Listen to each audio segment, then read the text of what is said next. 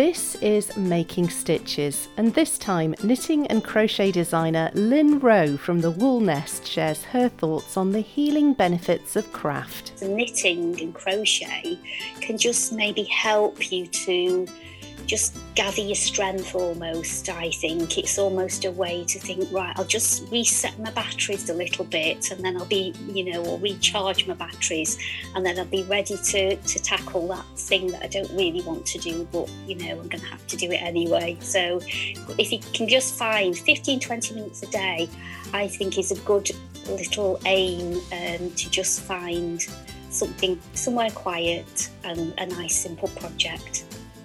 Another benefit of crafting is being able to make an income from it, so long as no one else is passing off your work as their own. I started to sell uh, patterns on eBay just um, the money went to charity. It was just really just a bit of fun, really. When when I'd had my third child and I was knitting a bit more, and I made these little tea cozies. And it was a funny story because a lady contacted me and said, "Oh, um, how did you make this particular tea cozy. So I told her in an email how I'd made it because she said she wanted to make one.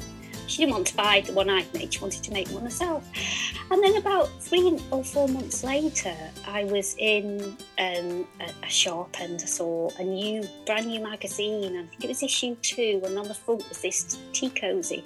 I thought, oh, how bizarre that is just exactly the same as that tea cozies that I were making and selling. So I bought the magazine and it was the same lady because obviously they print your name and everything. And I checked the email and I thought, wow, wow. And then I realised at that point, I kind of had a light bulb moment that actually this this is potentially an income stream because if you can write patterns and you know design things and write up the patterns then you can sell them. Wow, that's a bit of a shocker, isn't it? Well, to hear more about Tea Cozy Gate, stay tuned to listen to the full story coming up very soon. Welcome to Making Stitches podcast. I'm Lindsay, and it's a real treat for me to be able to share another inspiring maker story with you. If this is your first time listening to Making Stitches, it's a pleasure to have your company. And if you enjoy listening, do please go back and take a look at the back catalogue of episodes from the last two years. Yes, that's right, two years. Making Stitches has celebrated its second birthday since I last spoke to you. Thank you to everyone who has listened and supported me along the way this far. Now, back to Lynn Rowe. Lynn is an accomplished knitting and crochet designer with a number of books under her belt. Lynn also works with Knit and Crochet magazines, designing and tech editing, and runs workshops for beginners to both crafts and to help crochet and knitting designers progress their own careers. I spoke to Lynn a few weeks ago, so here's our chat now. First of all, Lynn, thank you very much for agreeing to come on Making Stitches. It's lovely to chat with you this morning. Uh, after following your work in so many different places over the years. Yeah, it's been quite a long, long journey, really. You know, from from where I started out to where I am now, it's all looking quite different. Um, but you know, it's just been so much uh, fun and enjoyment along the way. And you know, to start from designing, and then I got into tech editing, and then teaching, and um, book writing books editing books uh, you know and now i kind of still do all of those things but obviously on much of a lesser scale.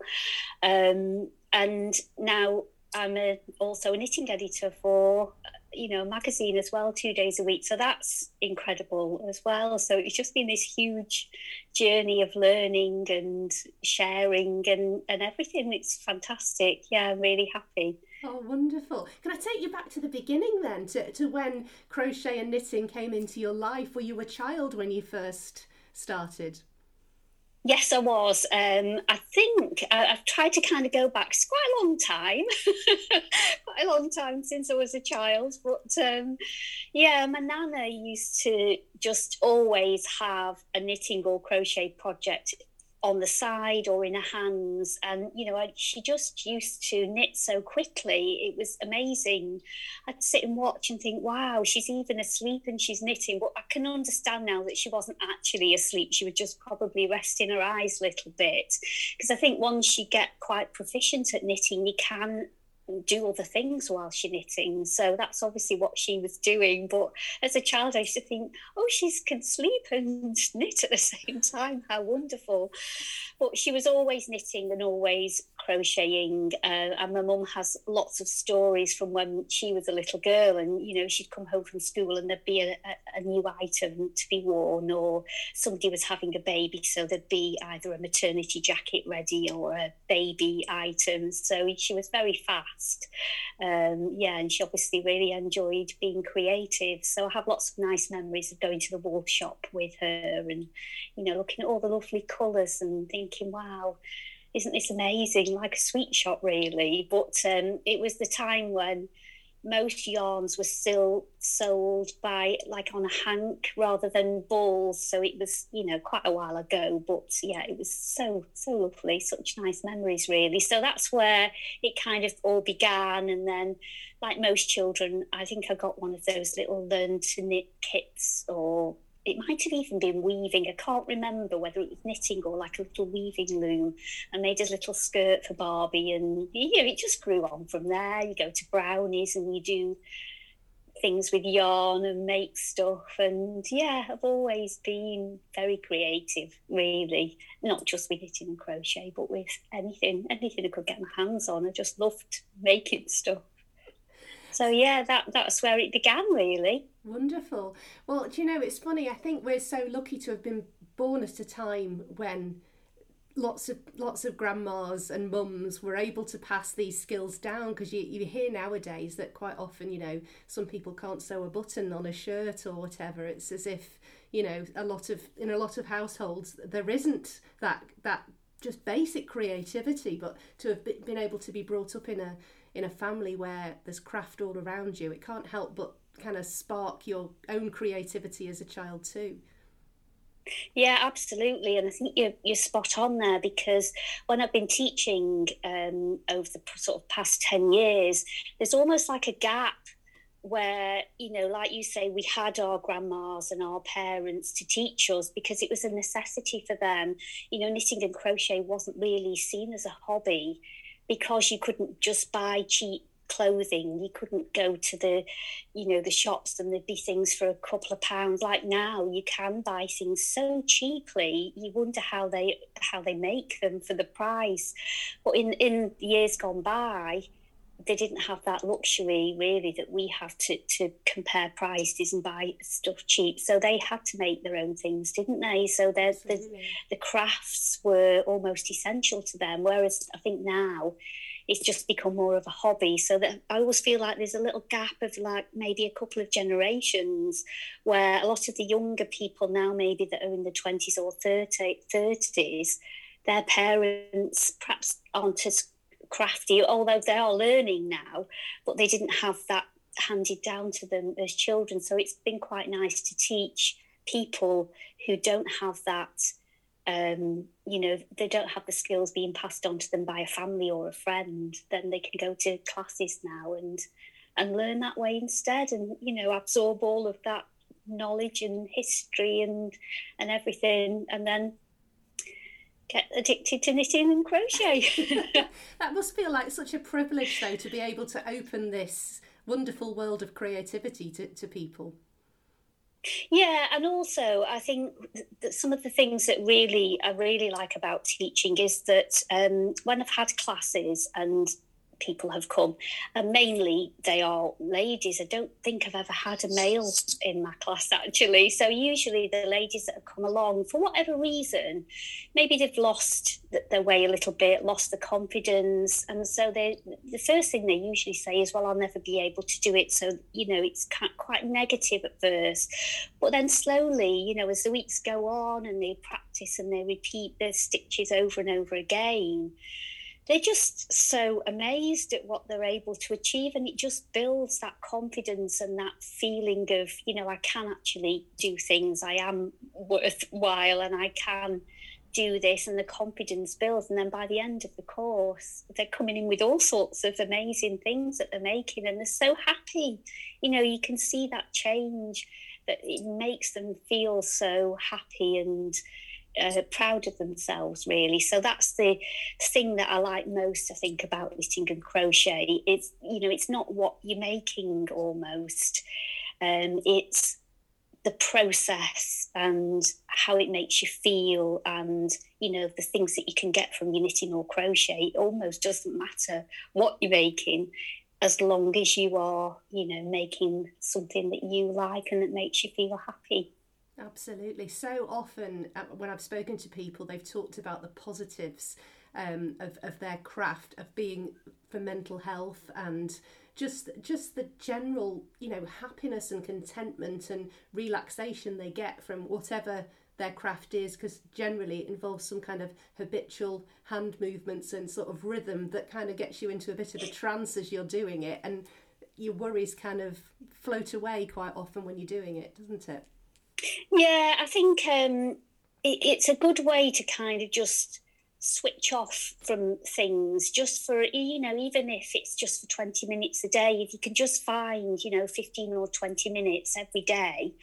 and just find a quiet place that you can just sit and pick up something really simple and just stitch away you know and you, like you say the focus and the relaxation it kind of almost gives you a chance to just gather yourself together, um, ready, you know, to tackle the next things. So, you know, if you've got a lot going on, and you know, especially at the moment, you know, we've had lots of things to cause us extra anxiety and worry about everything, uh, and and our, you know, other people, and it, it can kind of you know almost be quite um it overtakes everything doesn't it and mm. you feel you know you can find that you're not sleeping very well, perhaps, and knitting and crochet can just maybe help you to just gather your strength almost. I think it's almost a way to think, right, I'll just reset my batteries a little bit and then I'll be, you know, or recharge my batteries and then I'll be ready to to tackle that thing that I don't really want to do, but you know, I'm gonna have to do it anyway. So if you can just find 15, 20 minutes a day, I think is a good little aim um, to just find something somewhere quiet and a nice simple project. Absolutely, I, I completely agree with you on that. Um, now you've spoken about in in your young childhood being exposed to these crafts. Uh, at what point did it go from being something that you were learning and enjoying as a hobby to becoming your life, basically? Yeah, I mean, it has has become my life. It's uh, I, I work full time doing this, you know, all the different things that we talked about. Um, but prior to that, um, you know, I've had quite a few different careers over time for various reasons. You know, um, I kind of lost my way in life at one point, and then had to you know things weren't great and i think when you have bad times or hard times and hardship it it you know you, you realize how strong you are sometimes because you have to be um, and it kind of almost forces you to think right i have to do something now i have to sort this out and find a career find a job so i kind of went eventually into um, I got a job where then I retrained, started to learn and do my uh, A levels, and I ended up doing a degree actually.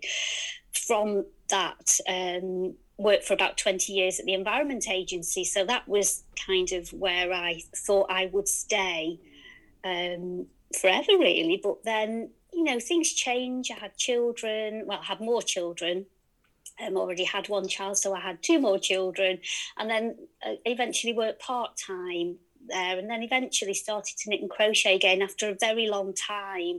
I hadn't knitted or crocheted for many years, mainly because I couldn't afford it. To be honest, it just wasn't on the radar that I could, you know, buy the materials and the yarn that you need. Because you know, it, I know you can get things cheaply, but if you don't have anything, even the cheapest things can be sort of out of your reach, really.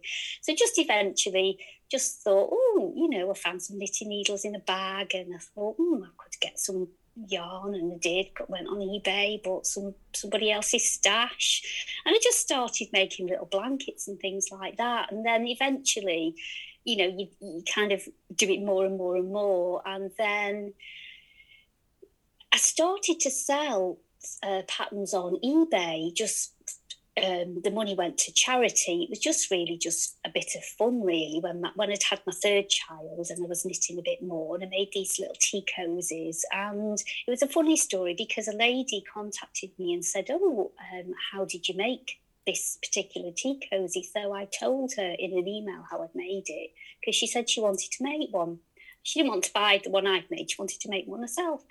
And then about three or four months later, I was in um, a, a, shop and I saw a new, brand new magazine. I think it was issue two, and on the front was this tea cozy.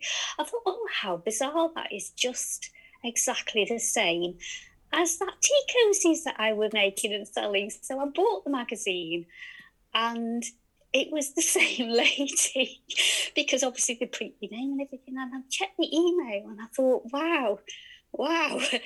And then I realised at that point, I kind of had a light bulb moment that actually this this is potentially an income stream because if you can write patterns and you know design things and write up the patterns then you can sell them i did contact the magazine editor and she very kindly then asked me if I had a pattern.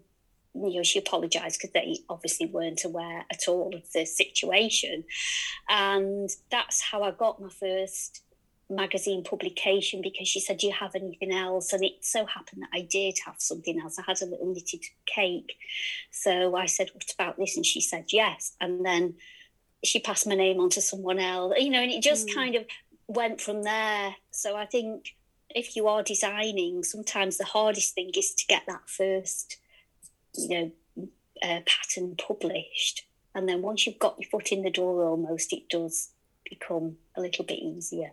But that's how it be- then became more of a, a you know, a, something that I realised I could make a career of, and I just really enjoyed it. And I just started designing these sort of little quick projects. That's what I kind of did at the beginning, like fun, sort of almost whimsical things.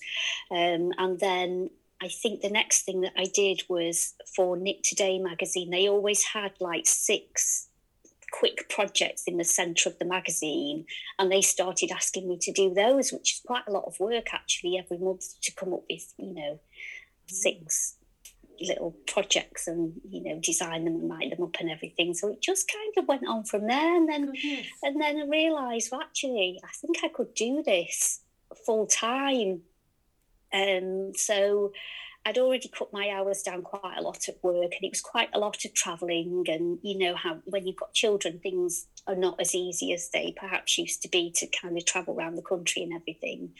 So yeah, handed in my notice and worked from home ever since. I've never looked back actually. Yeah, it was a good decision.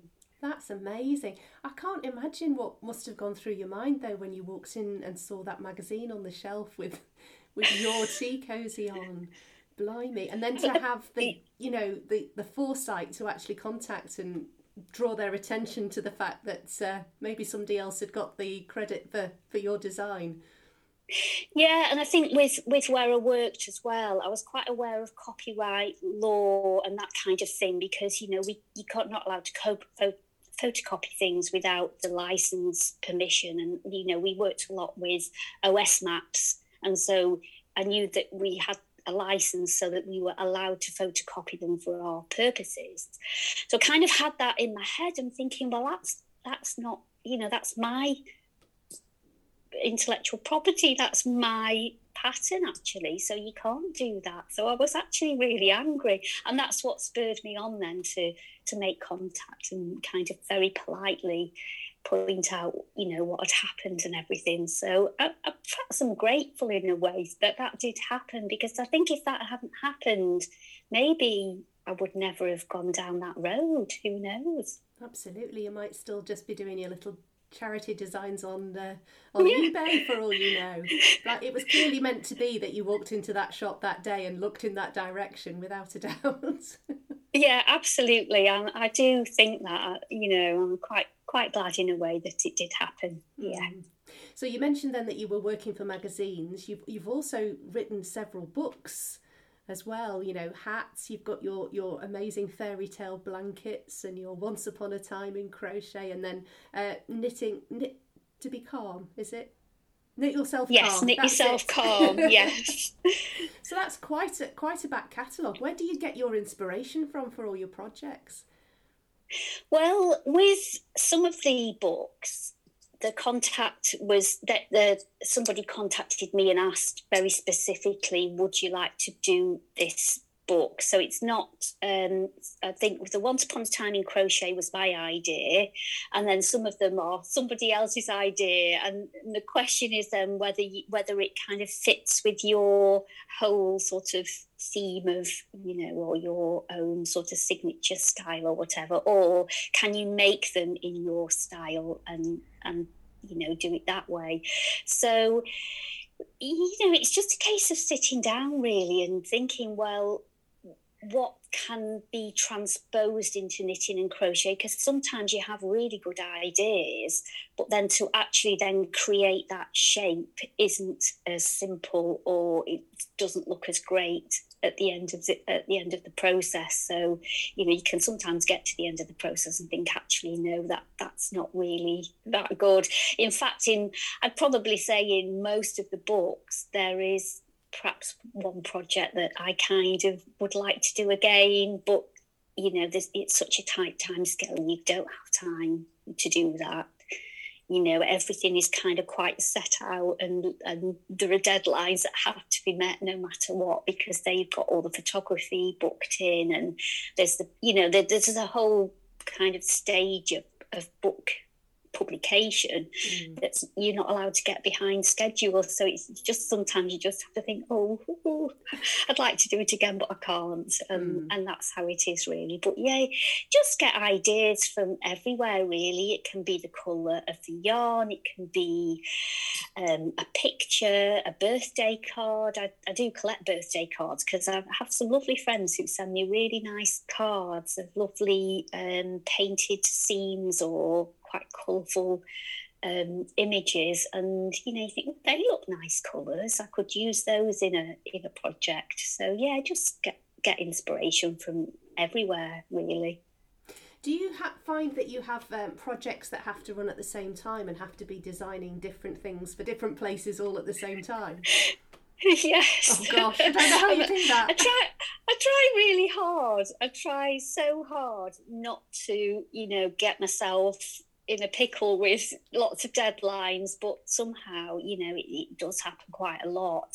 Um, and sometimes I might get asked to do a design and I don't want to say no because I love that company or, you know, I want to be in that publication. So then I have to think, well, how can I do this?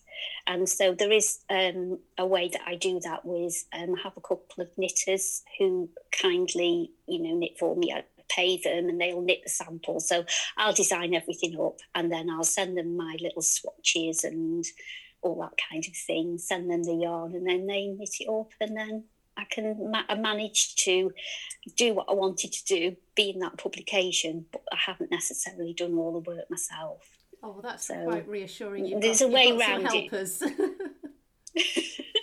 I mean, not always. Mainly do everything myself because obviously you've then got to pay the sample knitter out of the commission fee. So sometimes you're kind of almost doing it not, you know, you don't actually create a great income stream that way because it, it doesn't work out like that. But but it gets you into the you know keeps your samples and your designs out there. So it's a really good way to, to do things if you if you really want to and you don't have the time. Perfect. Now i believe you run a course to actually help prospective crochet and knitting designers with pattern writing itself. So you're passing on your expertise that you've you've learned along the along the way Yes, at the moment I ha- have a mentoring course. Um, it's kind of just coming to the end now. It's been go- running for about six or seven months, um, and I've just got a small group of knit and crochet designers. Some are really new, and some are already along their journey, but maybe they were just a little bit stuck about how to get their designs published and who do they contact how all the processes work in the knitting and crochet industry. So when a magazine is published, what are all the steps and where do they need to, you know, fit into that process? And so it's just sharing all my knowledge from the past sort of 13 years, which is a long time of working in, in the industry.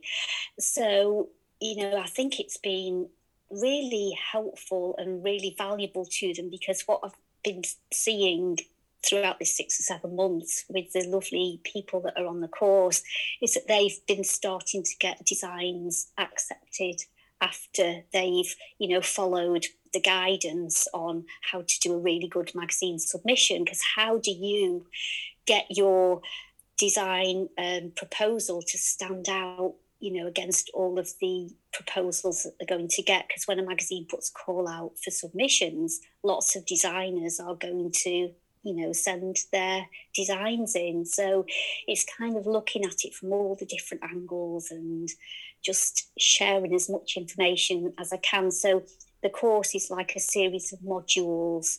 So every module has um, a podcast, an audio podcast, and written notes. So you can either listen or you can read, or you could do both if you wanted to. There's some little exercises, and then we have like a live session every month. So people can then ask questions and we could chat about specific issues and sometimes invite other designers and you know other people on to chat as well, so they can ask magazine editors and other designers the same sort of questions.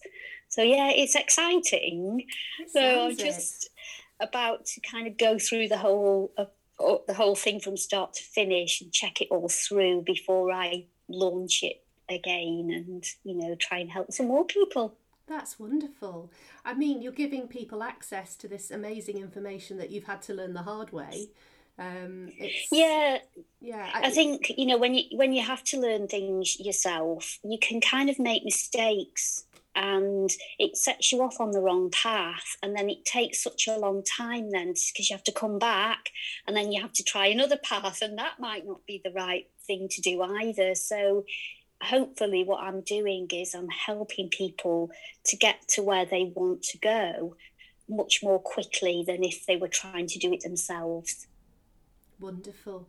So, um, what else do you have in in the pipeline aside from what you've told me already? I can't imagine there are enough hours in the day to even do that, but I've got to ask.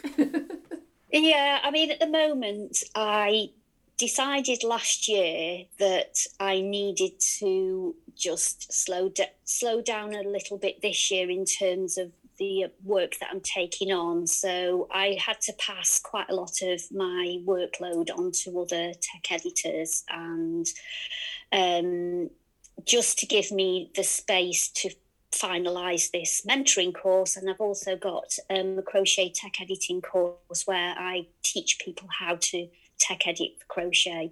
And i really want to review that and get that out again. And maybe write a knitting one, but I don't know if I'd be able to do that this year. So with with my two days taken up for the magazine editing work, I only really have like three days to do everything else in. So I'm just trying to juggle everything at the moment and just really trying hard to take my own advice that I give to everyone in the mentoring course and not to keep saying yes and to say no because saying no is actually quite hard. It's a hard thing to do when you're self employed because you automatically think that when you say no, that that's it. The person may never ask you again and they'll go to someone else and then that will be it. But it's not usually the case. And there are different ways to say no. You know, you Absolutely. can say just not at the moment, but maybe in the future. And so that's what I'm trying to do at the minute. Yes, that, I've, I've worked as a freelancer in the past, and I, I know that when you end up you're working seven days a week, and then you're still being offered more work, and it's like there aren't enough hours in the day, but I'm frightened to say no. That's uh, I think that's something that a lot of people suffer from. Yeah, it, it's it's you know especially when you're starting out in business, you, you do you automatically think that saying no means that work will be gone forever. But I always say with knitting and crochet, designing if you think about how many magazines there are and how many books there are, a, handful of people couldn't possibly produce all of that work. There's work for everyone, and, it, and they'll always come back to you because somebody's always on holiday. Somebody, you know, is often poorly and can't do what they were meant to do. So they'll always need a huge sort of pool of knit and crochet designers and tech editors you know, just to keep everything going really. There's so much stuff out there with knitting and crochet. It's so popular at the moment that it's really quite a growing industry. So they're going to need more designers and tech editors and you know everything else. There's so many jobs within the knitting and crochet industry you know when you think about things like illustrations in books and knitting and crochet charts they need people always to make those um, you know, things.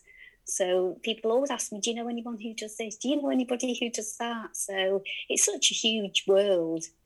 Gosh, from the outside, you wouldn't necessarily know that though. It's only once you're actually within the industry itself.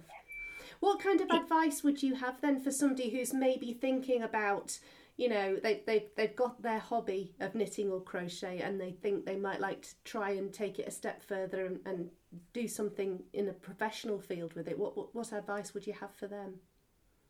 Well what i always say is well have a think about the skills that you have because a lot of people think well i don't have the skills you know it's a hobby but really a lot of the skills that i use I've transferred those from my previous employment. So, with designing and tech editing, it's a lot of maths, it's a lot of spreadsheets. You know, it's it that that's the kind of world that it is. So, as a scientist, or you know, if people are data driven, then they're going to be absolutely perfect. They'll have all of those skills. If you um, are good at writing, or you know, setting things out on paper, like a or graphic design, or that kind of thing, then you're going to have loads of skills. So, I just say, think about all of the skills that you've that you've got, and then that's your starting point. Um, it's always good to have somewhere for people to go and have a look at what you've made or you know if you're thinking of designing but you haven't designed yet you can still show people your knitting and crochet. You you could still have like a signature style almost in the colors that you use. So create like a nice area whether it's on Pinterest or Instagram or on a blog or a website. And I always say you don't need a huge amount of investment either for a knitting and crochet business because lots of things are just free now. You can have a free blog, you can have free websites. I know they don't give you as much um, as a paid for, but it's enough to get you going. And as as long as you can just get going, then you can creep and go you know you can use all the freebies and all the free things and then as you start to release a pattern and then people start to buy it you then starting to build your income and then you can you know start to sort of grow. And i mean i i lived off the free stuff until probably three or four years ago. I only started to actually buy computer packages and that kind of thing. So it can be done um, you don't have to have like a huge investment for knitting and crochet, which I just really like that because it's what's in your head. Mm.